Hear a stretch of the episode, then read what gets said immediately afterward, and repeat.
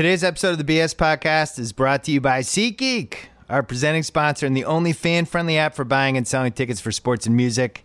It's November. There is hockey, basketball, college hoops, NFL, and college football. You need SeatGeek.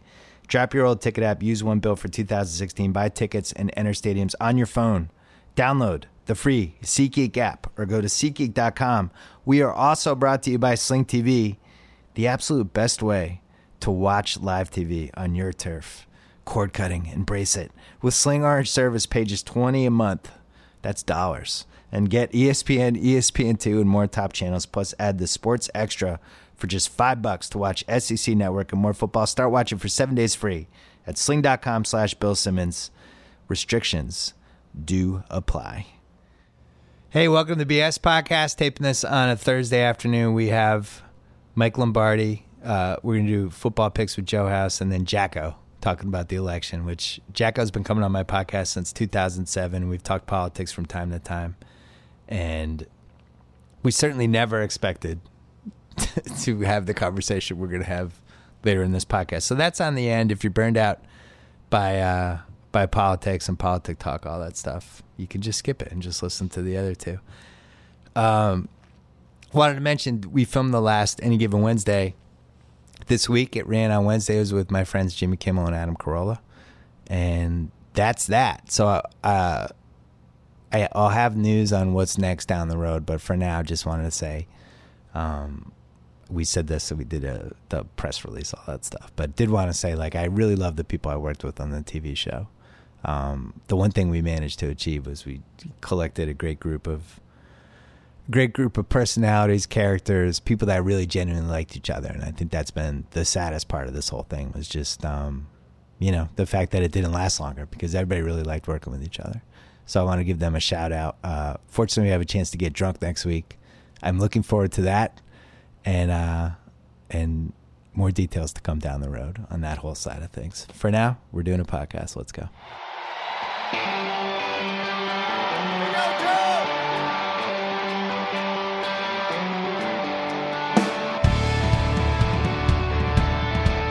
All right, he's on with us just about every week. You've seen him on FS1. You've seen him on Sundays with uh, the Fox 11 p 11 a.m. show. You saw him in the headlines after the Jamie Collins trade. He became became part of the story. We have not talked to you since. Mike Lombardi, how are you? I am great. I am wonderful. I, I like that. I love the theory that you're like Belichick's.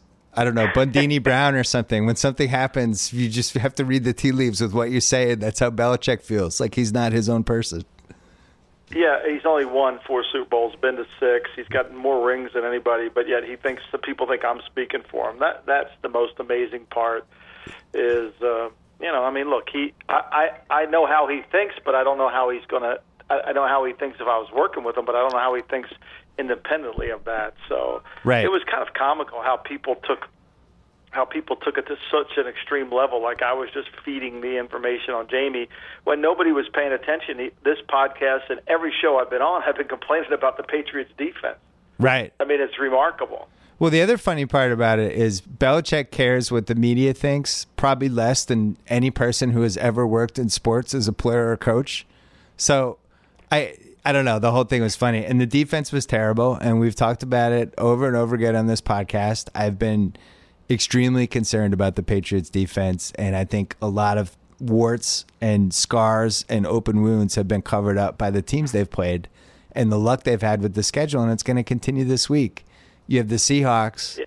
Wilson, I mean, everybody's like, Wilson's back. I, I don't think Wilson's back. I don't think he can really move that well. And I don't think the Seahawks offense is very good. I think he's the type of quarterback that would kill them in the right situation, but he can't move like he like he used to. What do you think? I don't think he's as fast as he once was. No, I, I think he isn't moving as well, and I think that offensive line's a liability. Look, at the end of the game, when they had a chance to keep the ball away from Seattle and get three for, against uh, Buffalo and get three first downs, they couldn't do it. Uh, I think it's going to be hard to go in New England and win with just a passing game and keep them off balance. I think they'll make some plays, but at the end of the day, they'll struggle to score enough points because New England will score points. I mean, New England has a good feel for how to play against the scheme. Yeah. They understand how to attack it.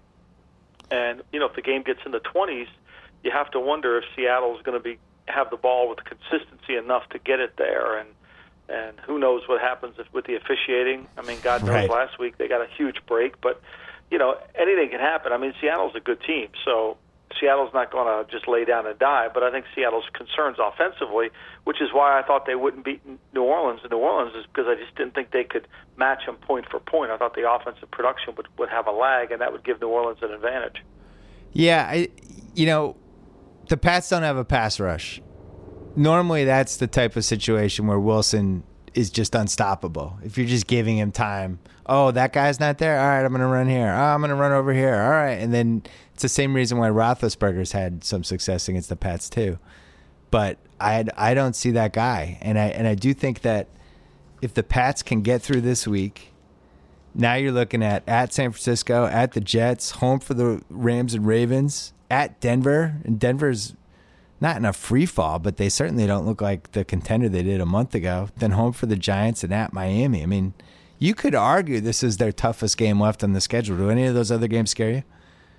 No, but I think Seattle's a good team, so I do think this. Now, I, think Seattle not having Michael Bennett's a different enterprise, and I, but they're a good team. I think this will be the best team they play. I think Seattle still at the at the end of the season will be Dallas and Seattle. For me, will be playing for the right to go to the final to the championship Right. and to the Super Bowl. So I still think this is a really good team, and all those other teams on that list don't have near the um, the mental toughness. I mean, I think that's the remarkable thing that always strikes me about Seattle is their ability to play in close games, never blink, never panic, and find a way to win the game and enjoy being in, in really close games and finding a way to come out the winner. And those are the hardest teams to beat and the hardest teams to kill.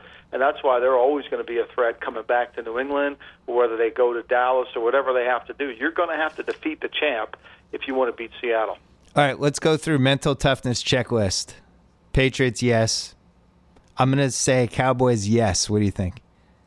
I think I think you know people laugh at last week. Well, they beat the bad Browns. Well, yeah, the Browns are bad, but I thought that was a mental toughness game for Dallas because you could easily have said, you know what, we don't even need to bring our A game and we'll beat the Browns. And Dallas, not only did they bring their A game, they brought their A plus game. They were focused, they were serious, they looked like a Patriot type of team. They took the game right to. I mean, Cleveland went down the field, kicked a field goal, score, got the lead, and they never blinked. They went right down the field. They scored. They dominated. They were the best team on the field.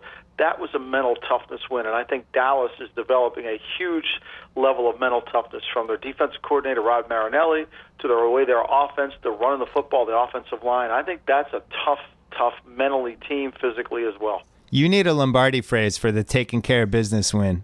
That was just one of those, like, you know what?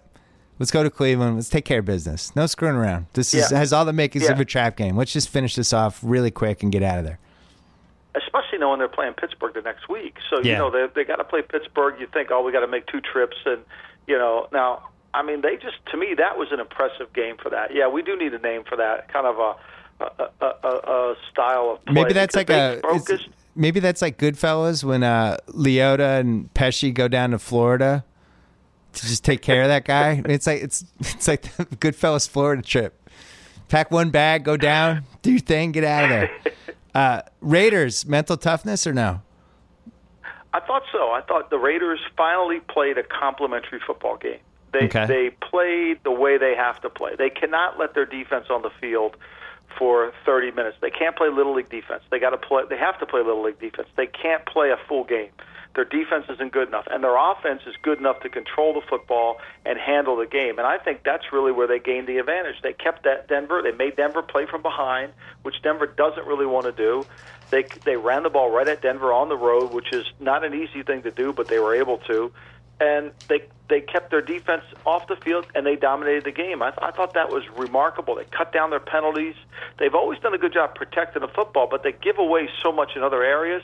And that was a complete game for the Raiders. And I, and I thought it was a statement saying, "Look, we're mentally tough. We can handle this." When do we have the are we sure they're good conversation about the Broncos? Because I, don't think it's Well- this week, but how many weeks away are we from me asking you that? Well, I I think it is this week. I, I- Okay. I think this is a tougher. I think this is a, this is a, now. I think New Orleans has a chance to get back in this thing. Yeah. And Denver, Denver is not going to just be explosive and run away from the Saints. And the Saints play so much man coverage, and I mean the Broncos play so much man, and they don't have Talib. Now they don't have Derek Wolfe. And what we do know about Drew Brees is this: he likes to step up in the pocket. He doesn't really mind guys coming on the edge, so they'll set inside out. And as good as Von Miller is, and he's great, Brees will step up in the pocket and still find a way to make throws. He'll find a way to make completions. He'll find a way to make plays. And I think this game, if it gets in the 20s, my question is can Denver score 20?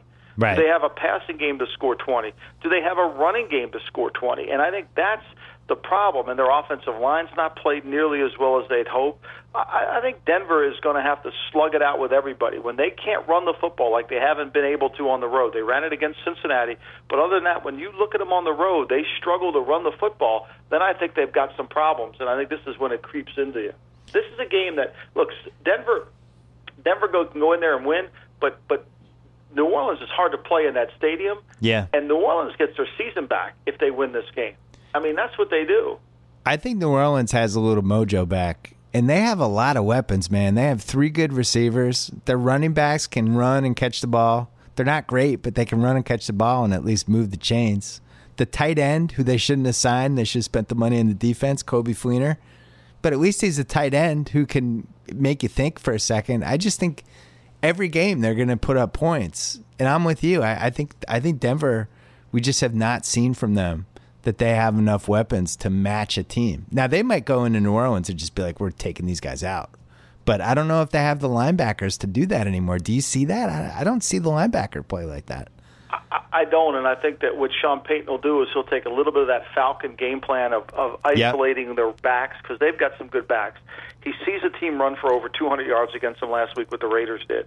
So he knows what they do. He doesn't have Talib out there, so he can. And it's tough to play man to man against the Saints because Sean does so many different things with them, and Brees is so good. Plus the snap count. I think Denver proved to me last night, watch last week, watching them play in Oakland, that they need to play home playoff games to be a really good team. Yeah. And I think that that's going to be a challenge because when they go on the road, I don't know if they can handle it. They've had some injuries. They're not the same defense, so that you can run the ball more effectively on them and, and you know right now they're just a two and two team on the road. They went into San Diego. San Diego had a command of the game, and of course they barely hung on. But I, I think that shows up on the road. And look, the Saints have only held one team under 20 points all year. That's the Giants. Yeah. And my question is, can the Broncos score more than 20?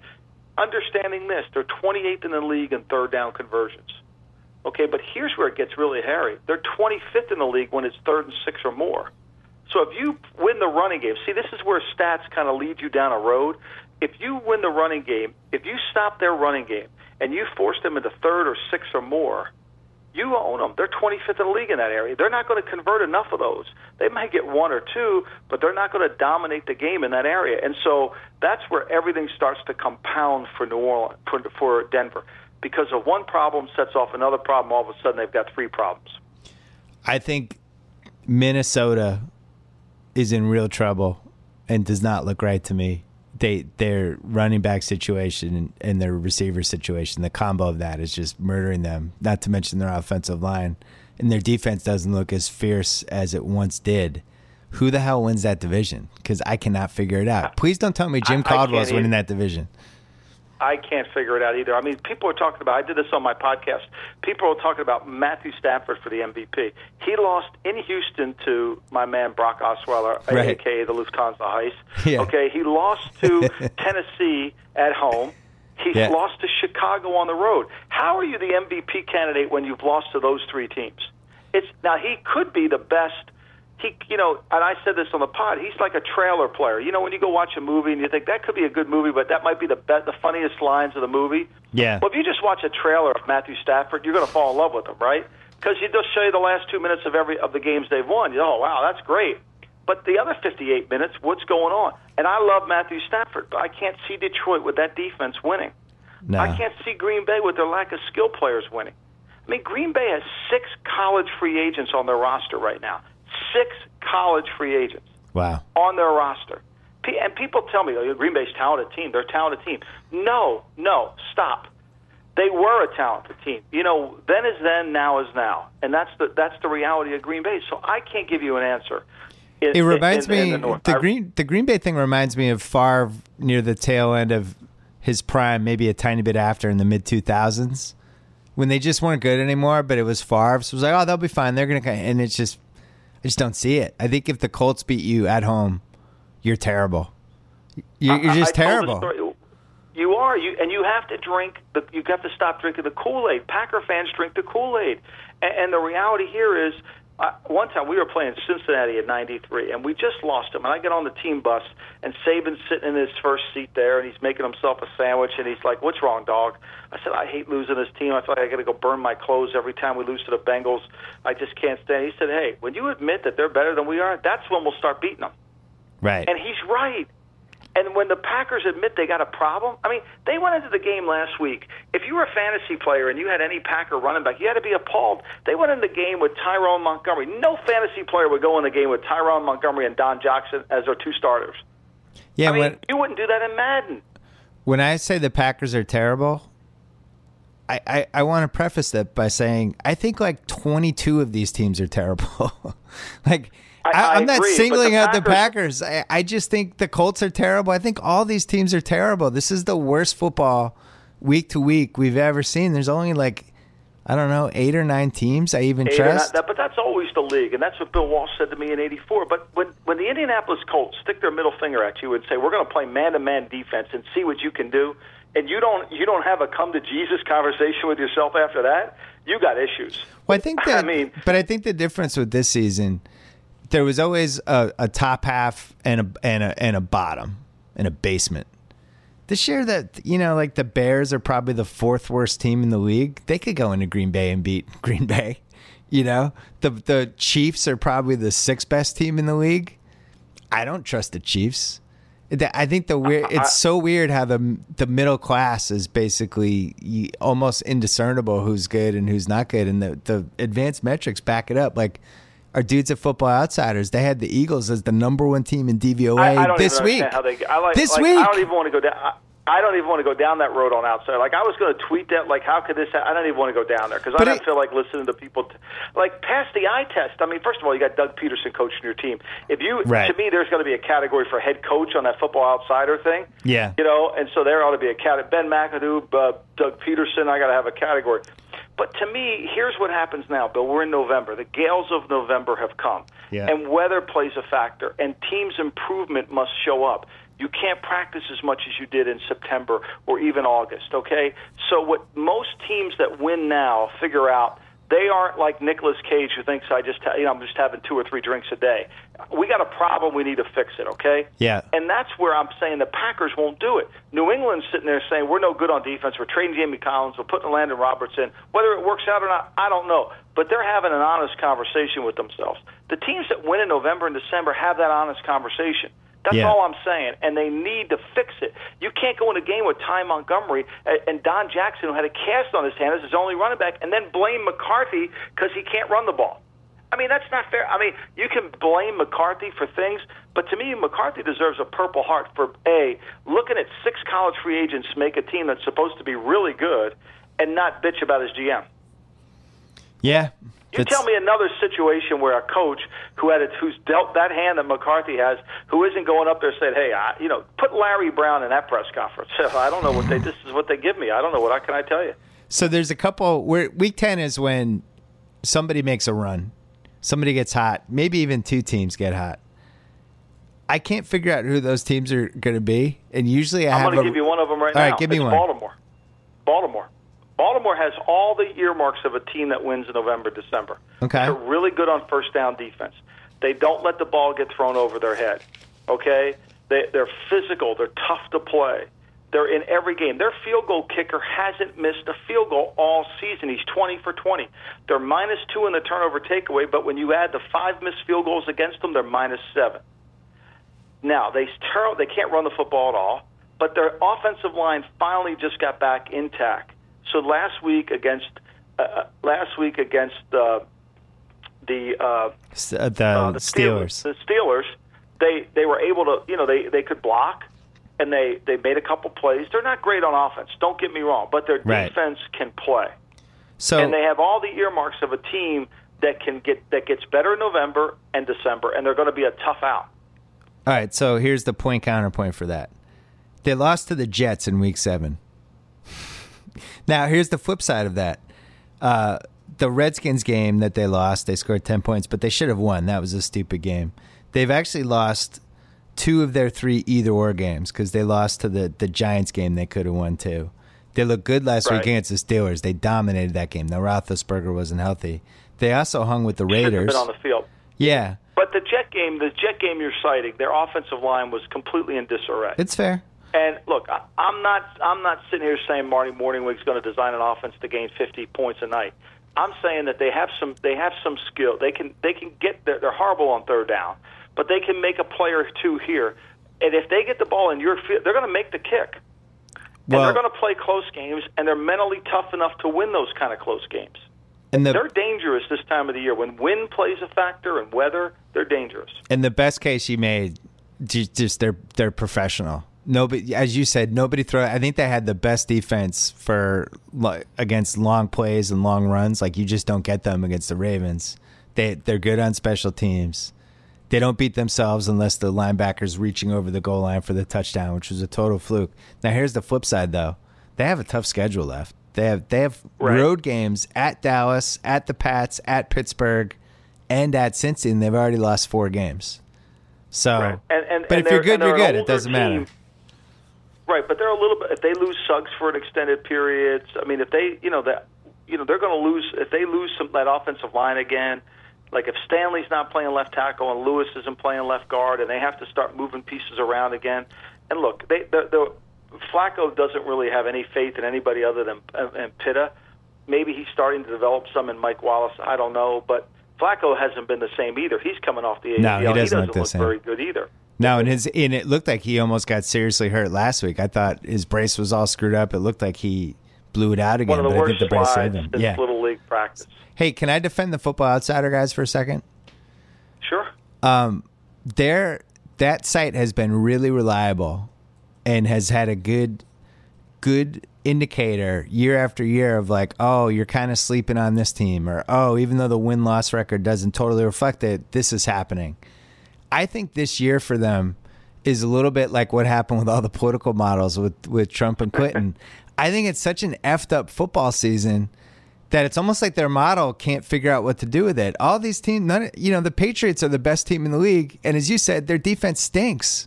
They just traded Jamie Yeah. Collins, so I don't know how. Right. What do you? What statistical model is going to make anything? I don't think. I think they would admit it. They don't know what the hell's going on. How are the Eagles number one in DVOA, which has been really reliable over the years, because the league just isn't as good right now.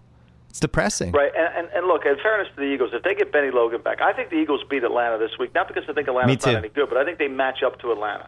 There are two tackles. If Logan plays and Fletcher Cox inside, you've got to pressure Matt Matt Ryan. Matt Ryan's been hit 61 times so far this year. He's been hit the third most of any quarterback in the season. Yeah. he gets hit a lot. He's tough as hell.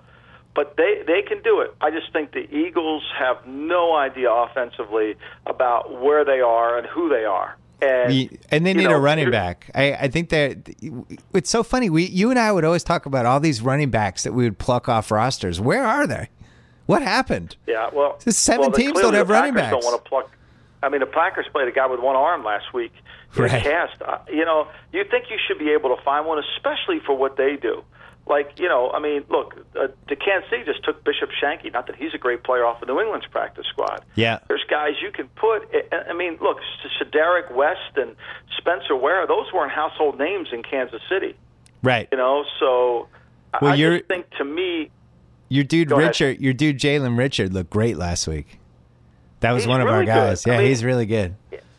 and and they and they kind of rotate backs through there. It's to find the role. Like now, Pederson's going to play Sproles as an every down back. So now, you know, it's like having two good pitchers and you trade a pitcher for a hitter. So now you play Sproles all the time and you lose his impact on third down. That's not good. Al Davis, I used to drive Al Davis crazy. That was the one thing he used to preach all the time. If you have two good pitchers and you need hitting, don't trade a pitcher. Build La- a strength on a strength. Last question: What do you think any of these three-win teams make the playoffs? Cardinals, Panthers, Rams, Bucks, Jets. I thought the Panthers could, but I think their schedule is too hard. Yeah, they screwed it I up. think the schedule will get them. I, th- I, th- I thought the Panthers could, but I just think the schedule's too too tough. Uh, what other teams did we have there? You have the Cards, you have the Rams, you have the Bucks, you have the Jets. We cross off the Rams, Bucks, and I Jets. think the so basically, Cards it's the can. Cards. I think the Cards can. I think the Cards got San Francisco this week. I think the Cards can get if they can if you know when they panicked after week one, that told you that they're looking to get to the top of the mountain without climbing it. right. You know, I thought that was a little premature. And they have a good team now. I think the problem the Cards have, and I and I'm going to hedge my bet here, is I don't know who's going to play left tackle, Aldrich John, Aldrich John, or are they going to move DJ Humphries over there? If they don't have a legitimate left tackle, as we know from New England last year, it's hard to overcome replacing a left tackle, and losing Veldheer hurts them. uh, your Sixers look good. I've been watching. Yeah, thanks. I mean, Embiid's great. Trust the Embiid's process. great. We're 0 7. Yeah, really good. This is the best possible process, though. The team's fun to watch, and you're 0 7. What more could you want? You have 82 entertaining games. You can lose all of them, get the number one pick again. The process, man. It's so great. The process. It, Yeah. It's so good. Uh, Mike Well- Lombardi, as always, a pleasure. What's the name of your podcast? Make Me Smarter podcast. You can get it on all those sound. I, it's only every Tuesday it comes out. It's 22 minutes. It'll take you not even a ride in LA traffic. It's easy. Okay. All right. I'll talk. We'll talk to you next week. Thanks, Bill. Bye bye. Let's take a quick break to talk about wine. We sang the praises of Club W on this pod before. They are now called a Winc. That's W I N C dot com. It's a new name and an improved look, but here's the important part it's still the same amazing wine company introducing you to new wines you'll love. Their 100% satisfaction guarantee means if you don't like a bottle they send you, they'll replace it with a bottle you love. No questions asked and it's a personalized wine membership. It recommends wine specifically for you and me based on the results of our palate profile quiz. Rate all the wine you receive from Winc, and they'll learn about you with every order and constantly personalize the wine they send. Be like me, sign up for Winc right now. They're offering my listeners $20 off when you go to trywinc.com slash BS. T R Y W I N C dot com slash BS. They'll even cover the shipping. Fine wine personalized to your palate, delivered right to your door. Trywinc.com slash BS. Back to the podcast. All right, on the line right now, every week, Joe House and I do the Callaway Par 3. We've decided to team up these last couple weeks through the rest of the season and make our picks. I make one, he makes one, then we make one together. We are two over par right now. We've we've bogeyed, we bogeyed a couple holes last week. Went in the woods, knocked one out of bounds. It was trouble. House, we're rallying back this week. How are you? Um, this week, I'm very excited to talk about Callaway Customs. Callaway Customs bringing tour level wedge customization. You can personalize your Callaway wedges with letters, numbers, symbols. You, Bill Simmons, I think have one of these. Did you not get an any given Wednesday wedge? I do. Long live any given Wednesday. Long live it. It's great. It's a great keepsake. It's the best. CallawayGolf.com backslash Callaway Customs. Go on there. Check out letters, numbers, symbols, colors. You can personalize it however you want. All right. I might have one that says check out. All right. I Can you can you get to the fact that. that you're taking the Broncos, even though even though Lombardi told us for ten minutes? I really take... am taking the Broncos. Oh, my Here's God. one angle that I like. I Ah. like an angle. Okay, I have an angle. I'm waiting. Defending Super Bowl champions Yeah. like the Denver Broncos. 24 and 2 against the spread since 1981 if they are on the road after a loss and matched up against a team that the previous week won both straight up and against the spread and the Super Bowl champion is not getting seven or more points. So that that all applies to the Denver Broncos here. A wonderful nugget. My good pal, Big Al McMordie, Oh, feeding my me God. a, a Big Al nugget. did- What's wrong like- with that one? I'm just it's like watching you duck hook a drive into the and now now I'm now we just bogeyed the first hole. Now we got to win these next two. Denver's not winning in New Orleans, but that's all right. I hope you're right. I hope The- we the need it for have our. 30th ranked defense, It's fine. allowing 30 points per game. I like uh, Denver to, to get a little spark in the offense pr- just prior to their bye week. The people of Denver hate me, by the way. Well, New Orleans My- hates you my too now, and they're yelling "Who dat" at you. Um, I uh, my first pick or my personal. Well, let's do our joint pick. We okay. we both like the Eagles. The Eagles are first in DVOA. The Eagles have a good football team. The Eagles should have beaten the Giants last week. Uh, they have some flaws. They have some running backs you might not feel good about starting on your fantasy team. They have a young quarterback who who throws balls very high and is going to get one of his receivers hurt at some point. But I think they're talented and I think they have a good defense and I like the way they match up with this Falcons team. And I think you do too. And most importantly, I like the fact that they're getting points at home. And we've seen the home dog starting to take care of business recently. The Eagles are getting 2 points and I just like them. What do you think? Yeah, we're we're in the same boat. I, I the, this Philly team is kind of an enigma. Can you think of a team, a better team in recent memory with worse players at the skill positions? Right. I mean the the, the Nelson Agholor, of, of, yeah, all those right. Uh, Incredibly bad receivers, uh, completely non-consequential running backs, with the express, with the exception of Sproles. But there was also some nice uh, angles on the Eagles that and, and and angles that go against the Falcons. Uh, I'll only mention one of them: Atlanta, 37 and 57 against the spread after scoring 30 plus points in his previous game. 37 and 57 kind of sounds like my record of picks this season. Well, but it's last- also uh, working against Atlanta, so I like the Eagles in this spot. Their last five games, either or game in Detroit, they lost by two. Uh, lost by seven to the Skins. They were in that game. Beat the Vikings. Overtime loss to the Cowboys. Last week's Giants game, which was another either or game. Um, I don't know. They just hang in games, and I like them getting points. And they also they have a really tough schedule. And if they blow this game, they're in major, major trouble. Now, I am not a Doug Pederson fan, and I'll probably regret that we picked him on Sunday, but right now I like it. All right, last pick. Oh man, I can't believe that was a heavy sigh. ah, I can't believe I'm doing this. I'm taking your team. Wow. Yeah, I'm taking your team in Washington. They're only laying two and a half points to Minnesota. I think Minnesota is in a free fall, and I think their offense is terrible. They can't block, they can't run, they can't throw the ball. You guys can throw the ball. You guys can do stuff. I think the crowd's going to be fired up. I like the NFC East. I think the NFC East is just good. The league sucks, and somehow you have a good division. The Eagles are the fourth best team in the division right now, and the Eagles are number one in DVOA.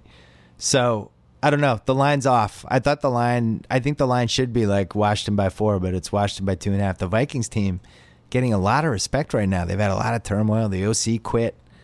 I don't know. I don't see it. What do you think? I uh, think the line is exactly appropriate uh, at, at at two and a half. I actually um, would will of course be taking the Vikings this week because I still uh, think that the the Deadskins are doing it with a little bit of smoke and mirrors. Although at this very second they are in the playoff picture. They're the sixth team right now in the playoffs, uh, coming in from the NFC conference. But I, I just worry every single week is this going to be the week um, where the wheels really come off on, on defense? That's what I'm most concerned about. The the Deadskins should have beaten Detroit in Detroit. They scored uh, with a minute left and then let Matt Stafford march right down the field in, in about 40 seconds and scored a, a game-winning touchdown. Every week I have this concern. The uh, missed field goal in overtime against Cincinnati is obviously going to be thing that haunts them for the balance of the season because five and three right now at this moment is something you can really, uh, you know, sink your teeth into. Five Four, three and and one, right? Is, yeah, five three and one is a real record. I well, that would be me, if they this if they win this. Week. Yeah, if they win this, for me, it's more of an anti-Minnesota pick. I just, I just don't. I think they're getting too much respect for what the team, how the team has been performing the last few weeks. We should mention, since you're here, we, uh, you were part of the incredible bet that Sal and I made that we conceived in Vegas of the Patriots to win the AFC East, which I was at a table imploring all of you that we had to figure out a way to make money because every year the Pats win the AFC East, and for some reason Vegas continues to offer this bet. Every year I somehow figure out how to lose this bet, even though the Pats always win the AFC East. This year, it was Hillary Clinton who we had at like minus three hundred. We parlayed them together. It was a great bet. It was going to win. She was minus six hundred over the weekend. We had so many chances to go against this. We stared at it. We stared at it. We never did. And uh, and yeah, that's how I lost money, and that's how you lost money, and Sal lost money on the most improbable political election of all time. I'm I'm weirdly Well, I- proud of I- us. If anyone was gonna, if we're ever gonna lose money on a bet, this should have been the bet, right? This is our track the record. real turn, the thing that should have tipped everybody off. Jeff Chow and I um, went in on this uh, venture together. Um, Jeff Chow of the Ringer, and Jeff last week said, "Should we hedge?" Trump was at plus two fifteen at that point, and and uh, I looked right across the table at him and said, "Are you crazy?" To hedge, and that immediately put the stink streak on Hillary. Yeah, but over the weekend, I- she over the weekend she was minus six hundred. Like there was so I did, it never even occurred to me she was going to lose. We filmed. I did my last any given Wednesday show. We taped it on Tuesday, and the first five or six minutes was about, you know, just anticipating Hillary was going to win. It was basically like with, with Jimmy, this whole thing about what are late night hosts going to do now that they don't have Trump. We did this whole piece on it and then it, and then it it dovetailed into this whole thing about how The Rock should be should run for president now and his social media following and him versus Trump and we had to throw all of it out. But this was Tuesday, you know, we're taping late afternoon on Tuesday West Coast time, so the election stuff hadn't come back in, and we just nobody saw coming. I mean, we we could have filmed an alternate version, I guess, but that would have not been able to capture the the mood of the country as the whole thing was going on. I, I just even to the last possible second never occurred that we were in trouble with that bet. Never, never worried I- about it. That's right. I, I, I never for one second thought about a hedge. From now on, I'm listening to Jeff Chow when he says, "Should we hedge?" And the answer is just yes, of course. Yes. And I and I don't mean to trivialize like the election, the the mood of the country right now, all that stuff. I just thought it was if anyone was going to have money on Hillary Clinton, it was going to be the the the, the it was a amazing team of me, you, and Sal. failure of a bet. Yeah, it really was. I remember where we were when we thought of it, when we made it. We were at a sushi restaurant in Vegas, and only us. Wonderful. Uh, hey, The omakase. hey, last thing. Kevin O'Connor wrote a piece about the Ringer on the Ringer about uh, the Denver Nuggets and threw out a John Wall for Nurkic, uh, Emmanuel Mudiay, and some picks type of situation, and it made you upset, and now you don't like Kevin O'Connor anymore. I just don't understand. We're we're we're six or seven games into the season here. Why is the Ringer trying to pry John Wall away from the Washington uh, basketball team? I don't understand it. Well, your team's This not is very the second good. column. There was a free John Wall column, and then Kevin comes along. Now, by the way, I love Kevin. Uh, Yeah, he's I've been really doing a great enjoyed job. himself so far, and he was an excellent uh, addition on the podcast last week. I know he's supposed to Um, come on this. having said pod. all of that, Yeah. huh? He was going to come on this pod, but we had so many technical difficulties this week that we had to. Uh, we're we're bumping him to next week. He'll be on. Yeah. Uh, But having said all that, can't we just let this Washington team muddle its way to 43 or 44 wins Why? and get the seventh or eighth seed? Why wouldn't you get and Moody? Why wouldn't you turn Wall into Mudiay and Nurkic and and picks? I don't understand why you wouldn't do that. Be terrible for a year because then you'll get a lottery pick too. You'll you'll get a top five pick plus Mudiay plus you could completely revamp your team in a year. the infrastructure is not in place for the team to go through a successful transformation. When by that I mean the general manager is not very good here in Washington. Get a new he general hasn't manager. Been good for a long time. Then do Well, that too. Okay, do all of it. That that's the starting point, right? That's where you start from. You got to you have to have a plan. Now we, we had a plan here in Washington. It was KC to DC or KD to DC. Goodness gracious, I'm so worked up. KD to DC. Yeah, he it didn't, didn't happen. That he didn't even do a It meeting. didn't work out. He didn't even come for a meeting. It was worse than that. No, they didn't. Here's what I do. changed. Here's my three step plan to save the Wizards. Go ahead. you trade John Wall to Denver. I'm with O'Connor. I think it's a smart trade. You get that. You get Mudiay. You get Nurkic. You get a pick back. Your own lottery pick now is a top five pick. So you got that. New GM. Your new GM is also your new minority owner because Barack Obama is buying into the Washington Wizards. Ted Oh, Leonsis see gives him going. gives him seven percent of the team. Okay. He has to buy at a very low price. Barack is now in charge. Barack is now in charge of the Wizards. He's going to rebuild it. He's going to do Theo Epstein. This is his next project. Is it going to be like the Affordable Care Act? it doesn't. I don't think that really distinguishes him from Ernie Grunfeld. Okay. All right, fine. So get uh, get so find a GM, but also get Barack Obama. Give him five percent of the team because he can come to the games. He can sit courtside. He'll be there with his daughters. He becomes your Jack Nicholson, like You- your you Magic some Johnson. buzz. You, you- Yeah. You want some buzz here in the DMV. You want Chocolate City to get going again. I do. I understand it. It's it's dead here. I mean, the, the basketball team is so moribund at this point. And honestly, more than anybody else on the team, the guy I'm prepared to blame is Bradley Beal. Come on, dude. Is you got the contract of your life. You had the whole summer to prepare. He did prepare. All the news stories talk about what great shape he's in. He Yeah. had no physical setbacks, and he can't put the ball in the basket. And there's only one skill that he's being paid for, and that's to put the ball in the basket. Now, of course, I'm going to pull my Aaron Rodgers. Relax, because we're only seven or eight games into the season yet. Can But, I tell you know, one- The whole can I thing tell you is built more- on Wall and Beal. That One- the whole deal falls down if if one of those two guys is out or not up to standard. This will get you excited. So, Go one ahead. other angle from that Wall to Denver trade that got me kind of fired up. Uh huh. So let's say that trade happens. They then could You trade. can say it. I'm not saying it, but Well, go ahead. Let's say it happens. This is all hypothetical. Everybody gets bent out of shape. It's, this is hypothetical. Two buddies talking. Let's say that trade happens. Right after that, they make a move for Boogie. Oh yeah. They they dangle Jokic, and they dangle uh, they dangle some of the other picks they have, and maybe they dangle Jamal Murray, and they do a Godfather Boogie trade, and Boogie and Wall are reunited in Denver with Wilson Chandler and Danilo. Gallinari and Will Barton. Yeah, but it would be fun. And then maybe they maybe Calipari. That's where he ends up. I want a team to root for. I don't care about Denver. I mean, I actually enjoyed Denver quite a bit this season, but I, I don't, love I, Denver. what about my team? Your the people at Denver are all, all, you know, wake and bake and going in there watching games high. I mean, they have a nice, Sounds fun great. team to, to, to I do wanna that. None there. of that's happening here. I- Yeah. your team's your team's in trouble. Oh, your you think? in- is that your, your team is is that in- your read? Yeah, your team's in deep, deep, deep amounts of trouble. You have two assets that are both very expensive, and you really don't have anyone. I mean, Otto Porter destroyed the Celtics last night. I mean, I, I, was, Yes, I don't know if that was the game of his life or something, a portent of something to follow. But you know, when you look at the Fingers Wizards, crossed. I, I'm not. By the way, thanks for asking if I was worried about my team and our Celtics over bet. Uh, I'm not. But Al Horford, I didn't say a word. well, Al Horford, Jae Crowder are two of the best three players of the team. They're missing a week, and if you go, you know, like everybody's like, "What's wrong with the Celtics?" It's like they're missing two of the three best players.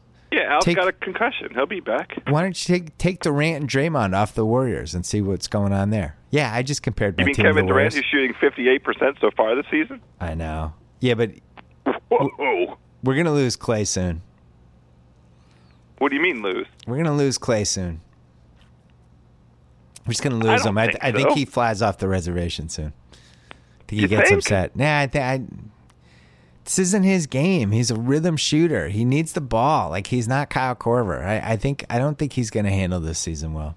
It's just I, I have no inside info. Just my spidey senses is when you have four guys, it's really hard to keep all four happy like that. At at when all four of them think they are really really great at basketball, somebody's got to Well, they sacrifice. are all all four really great at basketball. It would be the first player that Kerr has lost, and that's the thing that makes me not. Well, they- um, and I'm sure- worried about it. I promise you, he is working on Klay constantly about you're as big a part of this team as the other thing. But the reality is, they used to be Steph and Klay's team, and now it's Steph and KD's team. And it's a fact. You watch the game, and the team belongs to those two guys, and then you have the complementary guys. And Yeah, but it's eight games in. That's that's. I mean, Klay single-handedly uh, won I Game know. Six against the the Thunder. So I, I'm not that worried. That was not. That was five months ago. It's My point and a half is- months ago. my point is, Klay is overqualified for the role he is playing on this team. And I So don't, far, I don't know how they fix it. right. I don't know how you fix it. How do you fix it? Well, well, look, they're light years ahead there in Golden State, so I'm pretty sure that with the all the brains, you know, I'm the pro- owners, that there's I'm pro this whole thing. I think it's fascinating. It's fascinating to watch them, but I don't, I don't know. I my favorite thing about that team, and I think that what everybody really responded to with that team was the heat check potential of Steph and Klay at all times. And now it's that same potential, but it's just with Steph and KD. And I, I, I just think Klay needs the ball more often to get hot because you know, the way they've set it up is you got to ride one of these guys, right? That's kind of what they did the last couple years, and it's still set up that way. But the ball is always in Durant and Steph's hands, And I, I don't know how you keep Klay involved. That's an interesting point worth doing a little bit of analytics on. How, Yeah, you know, yeah, the, I wanna the see it. correlation between usage and and Klay's shooting percentage, right? I mean, there's there's there is some some way to get do a deep data dive on on you know does Klay really need to touch the ball that much to get hot, or you know is there some some other forces at work? But still, eight games. Come on, No, let I'm- him figure it out a little bit. Let's have this conversation at Christmas. Listen, I'm not. This isn't a panic conversation. I think this Warriors Oh, no, I'm team. I still think they're going to win 68 games. I'm just really fascinated to see how it plays out with Klay specifically. I thought Draymond Yeah, was going to be. I thought Draymond was going to be the one who who. You know, if you just look, somebody's got to take a back seat. Four guys can't be the most important guy on a team, so somebody's got to take a back seat. I thought Draymond was going to be the one who took a back seat, and he has to some degree, but he's still having a huge impact on every game. Klay. Yeah, he's, he's arguably the most important player on that team. He's the, he's still the straw that stirs the drink. Yeah, don't get carried away, House. I, I- let them play a stretch without Draymond. I, would- I'd love to see them play defense without Draymond. Fair point. Hold on, I was looking at Klay's usage rate and somehow can't find it. All right, usage rate. Here we go. Uh, oh, 26.3 last year, 27.6 the year before, 23.5 this year. Okay, A little And lower, the not shooting not significantly. Not Not yet. significantly. Uh, Shooting percentage, 43%, 250 from three, which is an aberration. I'd be the first one to admit. Uh-huh. I mean, he's still taking seven and a half threes a game, but yeah, the right number. I don't know. It's an eye test I'm thing. counting on this I'm- out of Brad Beal. I put it this way: I bet Steve Kerr is already working on it. How to keep Klay involved mentally, how to get him involved in the offense, how to do the your turn, your turn, his turn. It's all stuff they have to work out. My fear is that Klay is overqualified to be on this team, and I can't, I can't really express it in any other way. I use the analogy. sentiment. Well, I use the analogy. I don't remember if I did it on a podcast or not, but it's like in Ocean's Eleven, Matt Damon was. Matt Damon just shouldn't have been in Ocean's Eleven. It was a waste of Matt Damon. Like that. This that could have been like Bill Joseph. Simmons take of all Bill Thank Simmons you. takes. I appreciate it. Joseph Gordon-Levitt could have played the Matt Damon part. It would have been the same movie. It's like why? Why are you even in this movie, Matt Damon? And that's it's. I feel a smidge of that with Klay Thompson. All right, House. We're gonna call JackO and talk about the future of the country. Oh, I'm so happy! I Yeah. can't wait to listen to this. All right, we'll talk to you later. A quick hiatus in this podcast to talk about our friends at Squarespace. They make it easy to build beautiful websites without breaking a sweat, regardless of skill level. No coding needed. Not only does Squarespace provide easy to use tools, Squarespace's state of the art technology ensures security and stability. Millions of people and some of the world's most respected brands trust Squarespace. You should too. You get 24 7 online support, and you can even design a best in class online store with Squarespace's award winning templates and customizable settings. And you have Squarespace Commerce, where you get all the tools you need to track inventory, process orders, send custom emails, and one intuitive interface. Start a free trial today, no credit card required. Squarespace.com. Use offer code BS. You get 10% off your first purchase. Once again, squarespace.com. Offer code BS. Quick break to talk about a perfect mattress that's sold directly to consumers. Let's talk about an award winning sleep surface developed in house with a sleek design delivered in a small, how did they do that size box? Let's talk about Casper mattresses. They combine springy latex and supportive memory foams for a sleep surface that's got just the right sink and just the right bounce. Plus, its breathable design sleeps cool to help you regulate your temperature throughout the night. Mattresses can often cost well over fifteen hundred bucks. Casper mattresses cost five hundred for a twin size, eight fifty for a queen, nine fifty for a king. They have a risk-free trial and return policy. They deliver it. You can try for hundred days. If you're not happy, they'll pick it right back up. Get fifty dollars toward any mattress purchase right now by going to casper.com slash BS and using code BS. Terms and conditions apply. That's casper.com slash BS. Back to the pod. On the phone right now, my longtime buddy, my former college roommate, my friend for 28 years. Oh my God, we're Yeah. so old. Uh, Yes. we never imagined this day would come. We've been doing podcasts together for a long time. Never imagined the day would call where, where I called you two days after Donald Trump won the presidency of the United States with the Republican Party, and uh, to get your thoughts on that. But we're here. This is the world we live in, JackO. How are you? It's pretty crazy to think that what we do two podcasts within the course of two weeks discussing the Cubs being World Series champions and Donald J. Trump being the president of the United States of America.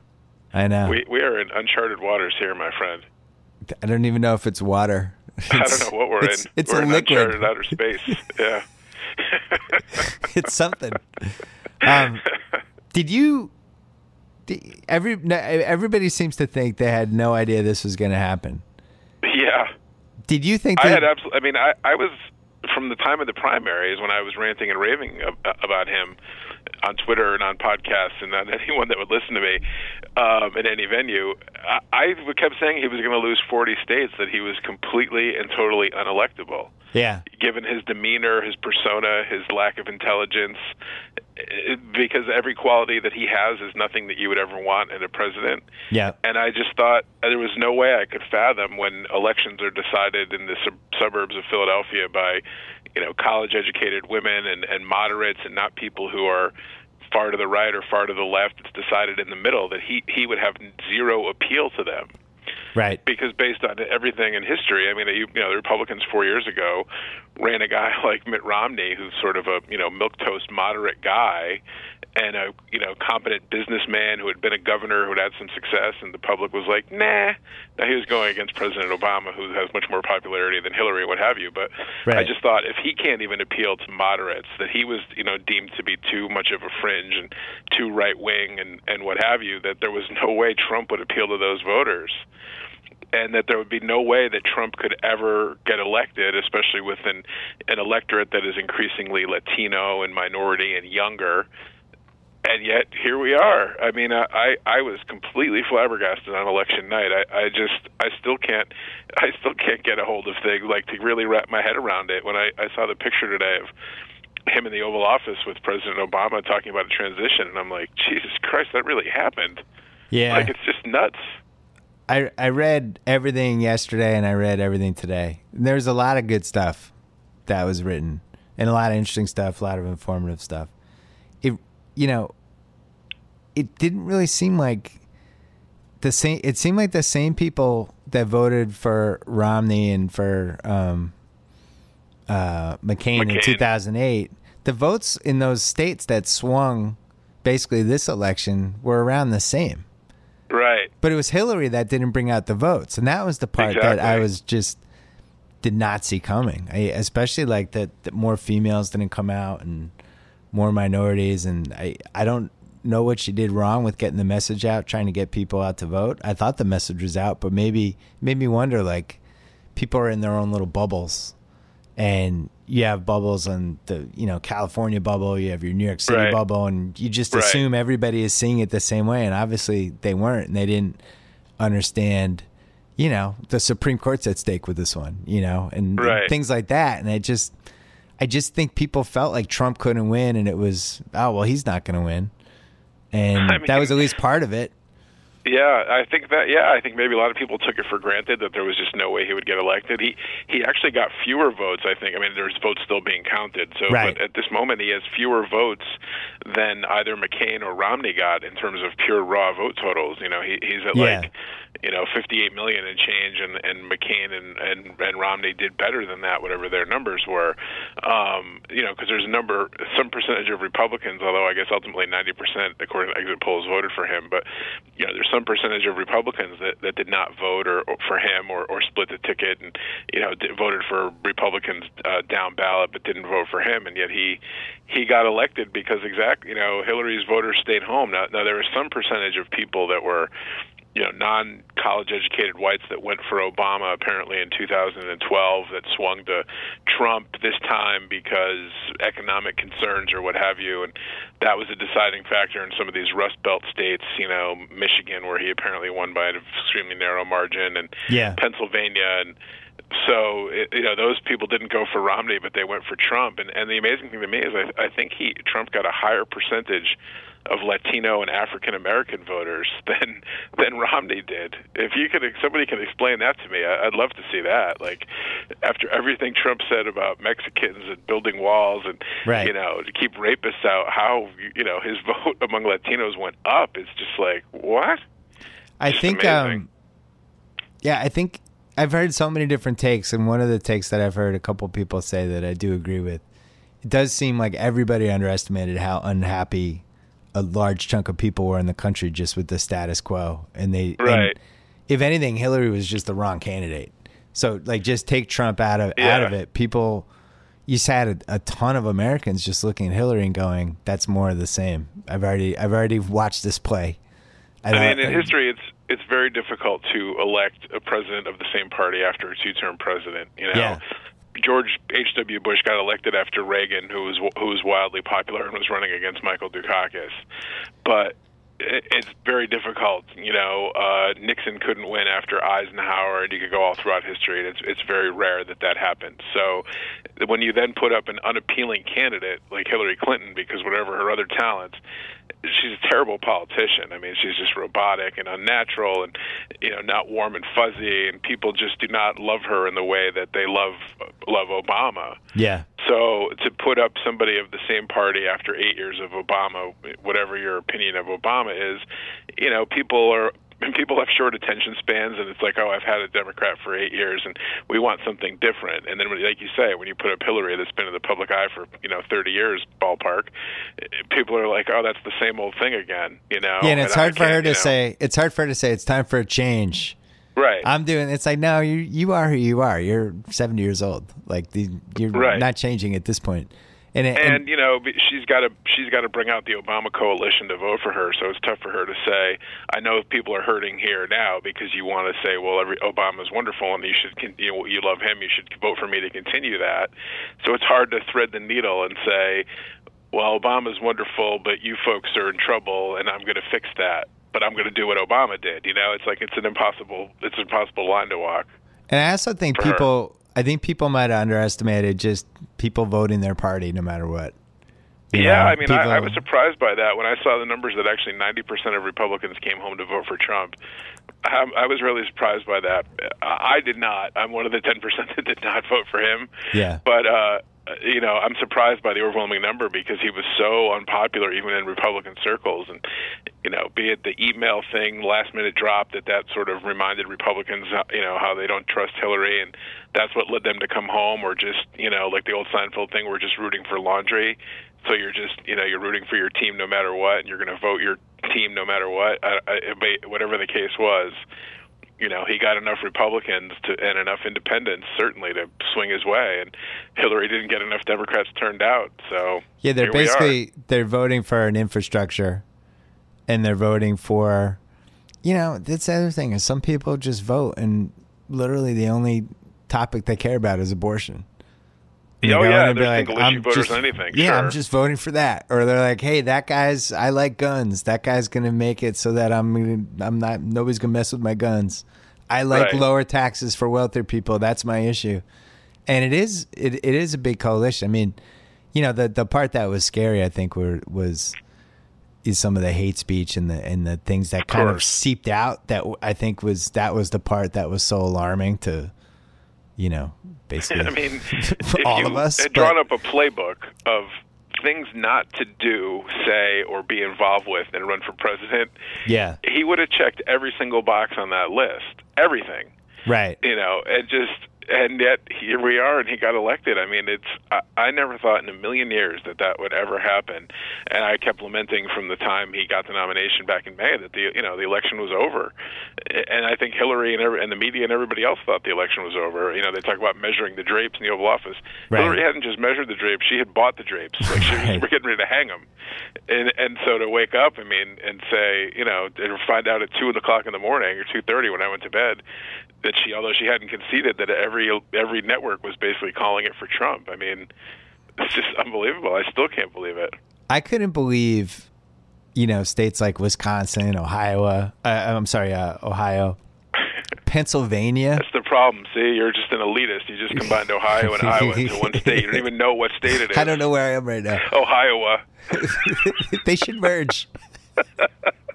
Pennsylvania, but he, you know, over and over again, he's just saying the same seven things. Everybody's making fun of him, like, oh, he doesn't know anything about any issue, and he's just basically crooked Hillary. I'm gonna get your jobs back. Right. Na- NAFTA's the worst. Like he just he was just hitting this. It was like a jukebox, and it really resonated for a lot of people, and they were willing to basically overlook all these other things. But I saw Bill Burr on Conan last night, and uh, you know he was trying to make light of stuff, and he was just like, "Come on, hey, everyone's freaking out. Like this is how how is your life going to be that different? What's really going to happen?" I th- I think that underestimates. You know, he's like you see this guy every three weeks. Like there's a bunch of checks and balances, but I think the the part the part that uh, that doesn't account for is just the fear and, and unease of people in their twenties who just can't believe this, and then minorities and women and you know people Well, who are is, really I mean, like fearing all the these- future. All these college kids who are freaking out. You know, Obama's been president for eight years, so if you're in college, that's almost half your life. Yeah. So that's all you've known basically is that Obama, and you've had this dream messiah as your president. And that's all you've known. And then when you couple that with Trump, and, and well, you couple that with all you know, having to have safe spaces on colleges and their general demeanor of getting a trophy for participating and never knowing not winning and and not getting your way. So then you have a full blown temper tantrum. But when you couple with that, and the part of me that is a bit empathetic to some of these feelings is that Trump has not only dabbled, you know, they talk about dog whistles, but he, he's had outright whistles, not just dog Yeah. whistles, but outright whistles. And what happened, I think, this time too, and Seth MacFarlane of all people, I saw this on Twitter, when Democrats paint a guy like Mitt Romney as Uh, this awful misogynist or awful racist, you know, because he happens to be a Republican, or they say that about John McCain, who's practically a Democrat, and you scream and rant and cry wolf about all these Republicans. When the actual wolf comes along, people are like, ah, "Oh, you said that about everybody." You just ignore that. Yeah, Because so now, when you really had legitimate reasons to be concerned and warn about Trump and some of the things that he certainly plays footsie with, at least if not outright believes, now now it's too late. People are like, "Oh, you say that about everybody." You know, any Republican, if they ran Rubio, he would have been brand, you know, he would have been branded a racist and a misogynist and a homophobe and all the other epithets. So you get hoisted on your own petard when you cry wolf too many times, and then the real wolf comes in. So, are there some legitimate concerns about you know some of Trump's views? Yes, but we live in a constitutional democracy where there are three branches of government, there are checks and balances, and it's going to be very hard. Nay, impossible for Trump to bring in the dark night of fascism and internment camps and some of the other horrors that I've read about on Facebook from some of my left leaning friends, where you would think, like, you know, we're going to start goose stepping down the street or at, at, at a gunpoint. You know, I mean, everybody needs to take a deep breath. I think people are more worried about what what this inspires from common people, not Trump. I think I suppose, the and group, you know, the group that- mentality of the hate stuff. I think is what is what's scaring people. to the extent that he has his victory has empowered any hate groups to come out from their holes in the ground and into the light. That that is indeed one of the more troubling Yeah. aspects of anything. Yeah. But Um, you know, my hope is that he will have little to no impact really on anything. I mean, in my dream scenario it would be that they duct tape him to the chair and let you know Pence and Ryan and McConnell and his advisors run things and just tell him to sign here on the dotted line on bills passed by Congress. Yeah, But, I do. I do wonder, like for him, if part of this was like professional wrestling almost. He's just saying and doing whatever it took to win, and once once he got in there, now he's going to scale back. Because what what president would ever just want to be despised by half the country?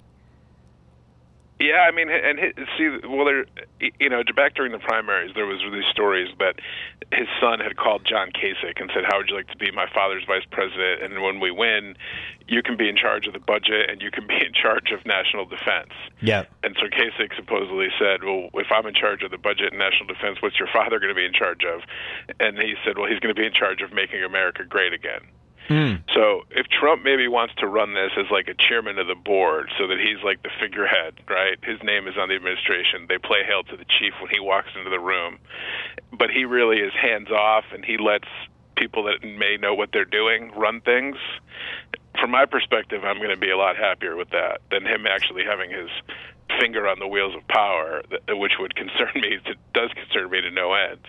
So if he's hands off and he just did it for a kind of a lark and can't believe he won, but knows he's over his head, that's great. The problem is he's the most narcissistic human probably ever to walk the earth. Yeah. And when you, you know, they hand you a suitcase and these are the nuclear codes and the gravity of the moment hits you and you say, "Oh, I'm Donald Trump. I'm so wonderful. Look how wonderful I am." He starts doing real things.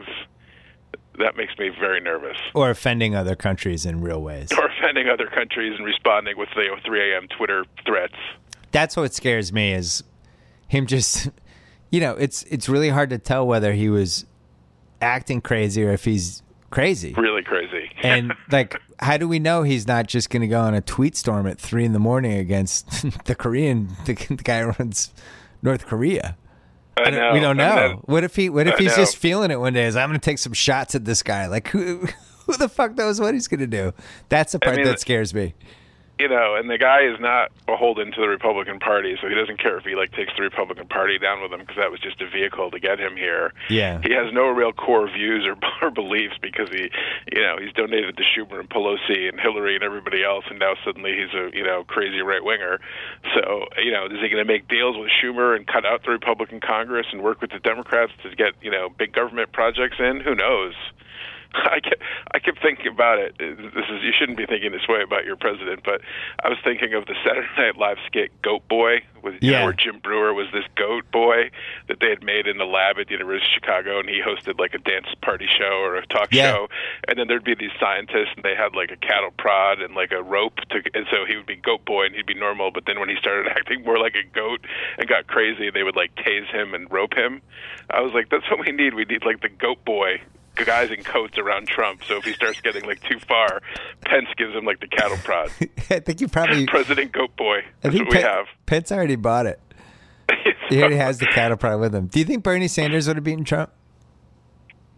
Um, that's a good question. I think he would have. I think he inspired more passion probably among Democratic voters. Yeah. I, I don't know. I don't know how many more independents he would have turned off with with the socialism and all. But I think that I think the Democratic Party, their base, their heart of hearts was more with Bernie than it was with Hillary. Yeah, because I, I do You know, think you have Hillary who voted for the Iraq War. You have Hillary who was giving, you know, multi-million dollar, several hundred thousand dollar speeches to Wall Street executives and was sort of, you know, Wall Street senator. So that's not where the heart of the Democratic Party is. So I think it was hard for a lot of them, and I'd be interested to see how many Bernie voters stayed home, thinking, well, she's going to win anyway, and I'm not going to. I don't want to be a party to that. So you know, I, I wonder how much more their heart would have been in it to go and you know walk over hot coals to vote for him, and they didn't do it for her. Yeah, because you know I'm like a like an election nerd. Like I love this stuff. I went through Mm-hmm. a big big run once upon a time, reading all the books and everything. And I do think there's like two types of elections where you have like the like something like this year where the country's not happy and they want something. And I think ni- 1980 was like that. You know, that's a good example of you coming off the Iran hostage crisis and the oil stuff Yeah. and the vestiges of Watergate and Vietnam and all this. And people are like, just give me something. I'm ready for anything Right. new. Give me something. And Reagan comes in and it's great. Um, and you saw the same thing a little bit with Obama in 08 after Oh yeah, all the Middle East stuff and just the economy's not doing well and everything. Right. And here comes this guy. It's like, oh, this guy. And you attach to movements like that. And that ultimately was the thing that doomed Hillary because there's nothing new about her. It's like bringing Right. in fucking Carson Palmer to try to win the Super Bowl. It's like, I've seen Carson Palmer. He's 38 years old. I'm not winning a Super Bowl with Carson Palmer. And that's Right. what she was. And that's why I think Bernie could have potentially tapped into something. And you know, the the rap on Bernie was he's not saying he's talking in these platitudes of we need to do this, we got to fix this. When I'm president, everybody will get their taxes cut and they'll get free school. And it was like, well, how's all this going to happen? It's basically what Trump did. Trump just talked. He just talked in code words and. I'm making America great again. I'm going to bring jobs back. I'm going to get rid of it. Yeah. Like he never actually said anything.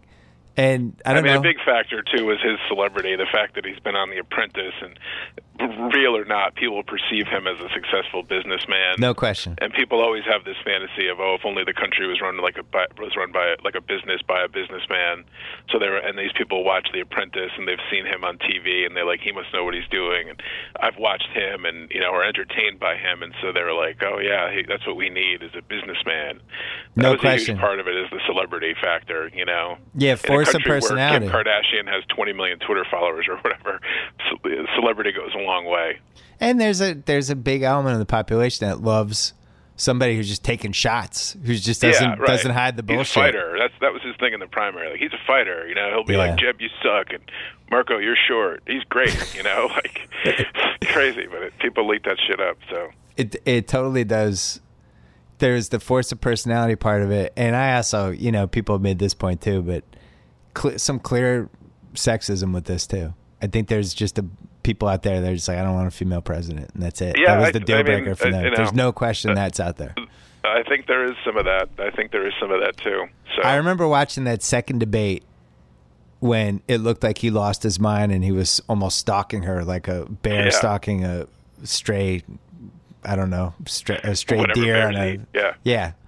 And I, I felt like he was doing it a little bit intentionally and for the real reason of to remind people like, hey, this is a man's job. You want a man. Like, look how intimidating I am compared to like it was. There was a physical aspect to it that I Right. felt like he had actually put thought into, and I think there's people out there that see something like that and they're, and they're like, push comes to shove, if this country is really in danger and we got to go head to head with Putin, I probably Right. want I probably want that guy.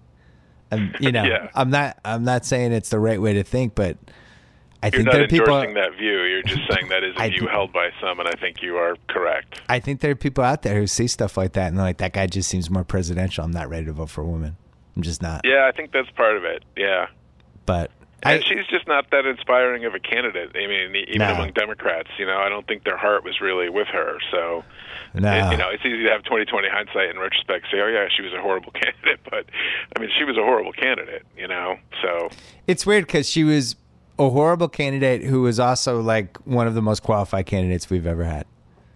yeah, and having been Secretary of State and a senator, yes. Yeah, and also took, been I in the White took House. some umbrage at like the most qualified ever. I mean. James Buchanan, who's widely regarded as the you- worst you go way president ever, back. was like, you know, yeah, Sure. you know, Yeah, you'd Nixon say was a Nixon was a Nixon was a congressman. He was a he was a senator. He was a vice president of the United States. Um, you know, you can make a case for a lot of people being qualified. true. I, I guess the thing that I liked with her qualification You know, thing. I can't make a case for being qualified. Donald J. Trump. No, I was thinking the fact that she was in the White House for eight years, married Yeah. to the president, I thought was an amazing advantage. It would be like if Belichick's the the girl he's dating, who's twenty years younger than him, you know, who was also loved football and was a football coach Right. and all that, but then You also some stuff up through osmosis. yeah, yeah, yeah. She there had to have been twenty things she learned from being the first lady for eight years. You know that nobody else think, would have access to. Probably Um, picked up something. Sure. yeah. Well, anyway, Donald Trump's our president. It's President Goat Boy. Big winners. Uh, Republicans. It, Well, I don't know in the short term, but when when he fucks something up immeasurably, that's that's going to redound to the negative of the Republican Party. So, well, people who uh, love. I hold my hold my fire on that one. I think there's two types of Republicans. There's the ones like you, who are the diehards, who are just in, in crisis right now with how this Yeah. went, and then the ones who are like, yeah, and the ones who are like, fuck it, we have control of everything. This is We're great. in charge, sure. Yeah, this yeah. is great. And I think the other big winner, uh, late night shows. Oh, and sure. CNB and Kimmel and Fallon and Colbert and Oliver and Bill Maher and you know even the keeping it sixteen hundred guys like whoever. It's this is Yeah. now. This is. There's going to be a lot of material to work with, although, you know, there's a lot of theories now that that's some of what got us Trump. That these people in the, you know, in the flyover country didn't like being condescended to by multi-million dollar celebrities on late night TV and belittled and what have you. So yeah. I'm not saying that's going to get him reelected if he's a, if he's abysmal, but um, you know, there there is some, there, you know, it's two different countries. It really is. I mean, you know, it's it's crazy to think about, but it really is two different countries. Well, in in terms of 2020, culture and what have you. Well, in 2020, we have President The Rock. right. Who's going to come in? There's no way Trump beats. We're really going to have to bring in The Rock. I mean, he saved the Fast and Furious franchise. This is now the next Yeah. at the evolution of him. He's got a better social media presence. Uh, he's and he was a better wrestler than Trump in WWE, really. Yeah, so he's better. we're bet- decided he's- to get on that. So superior. is much more likable and probably just disqualified. Yeah, no question. JackO, uh, I'm glad you're. I'm glad you've weathered the storm this week. I know it's had to have been the weirdest week of your life. Well, you know, I, you sent me that Gordie Lockbaum bobblehead, and that got me through. So I can I did. continue to con- I continue to use it for consolation. So thank you. All right, let's keep trying to make America great again. Just do, whether if anyone else can't do it, at least you and I can try. Thank you, JackO. I appreciate Sounds it. good. All right, Always a pleasure. All right, Take bye-bye. it easy. Bye. That's it for the podcast. Thanks so much to Sling TV, the best way to watch live TV on your turf. With Sling Orange service, pay just twenty bucks a month. You get ESPN, ESPN two, more top channels, plus the Sports Extra for just five bucks extra to watch SEC Network and more football. Start watching for seven days free at sling.com slash Bill Simmons. Get Sling TV on your favorite device. Restrictions do apply.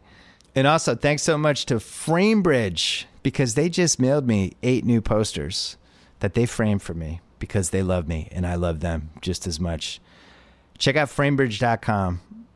I can't even tell you how cool the Nirvana poster is that they framed me. Uh, you can't see it. You're just listening to this. But check out framebridge.com.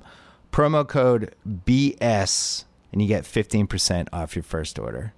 Check them out. I really like Framebridge. Uh, thanks to HBO. Thanks to the TheRinger.com. I hope you checked out The Ringer this week. We had a lot of political stuff and a lot of really good stuff, and also a lot of escape stuff too, because some people are tired of reading about this stuff.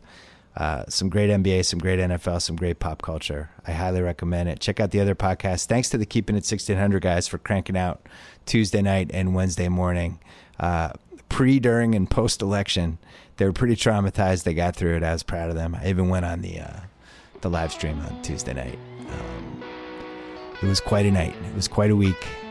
Stay safe. Enjoy the weekend. We'll be back next week.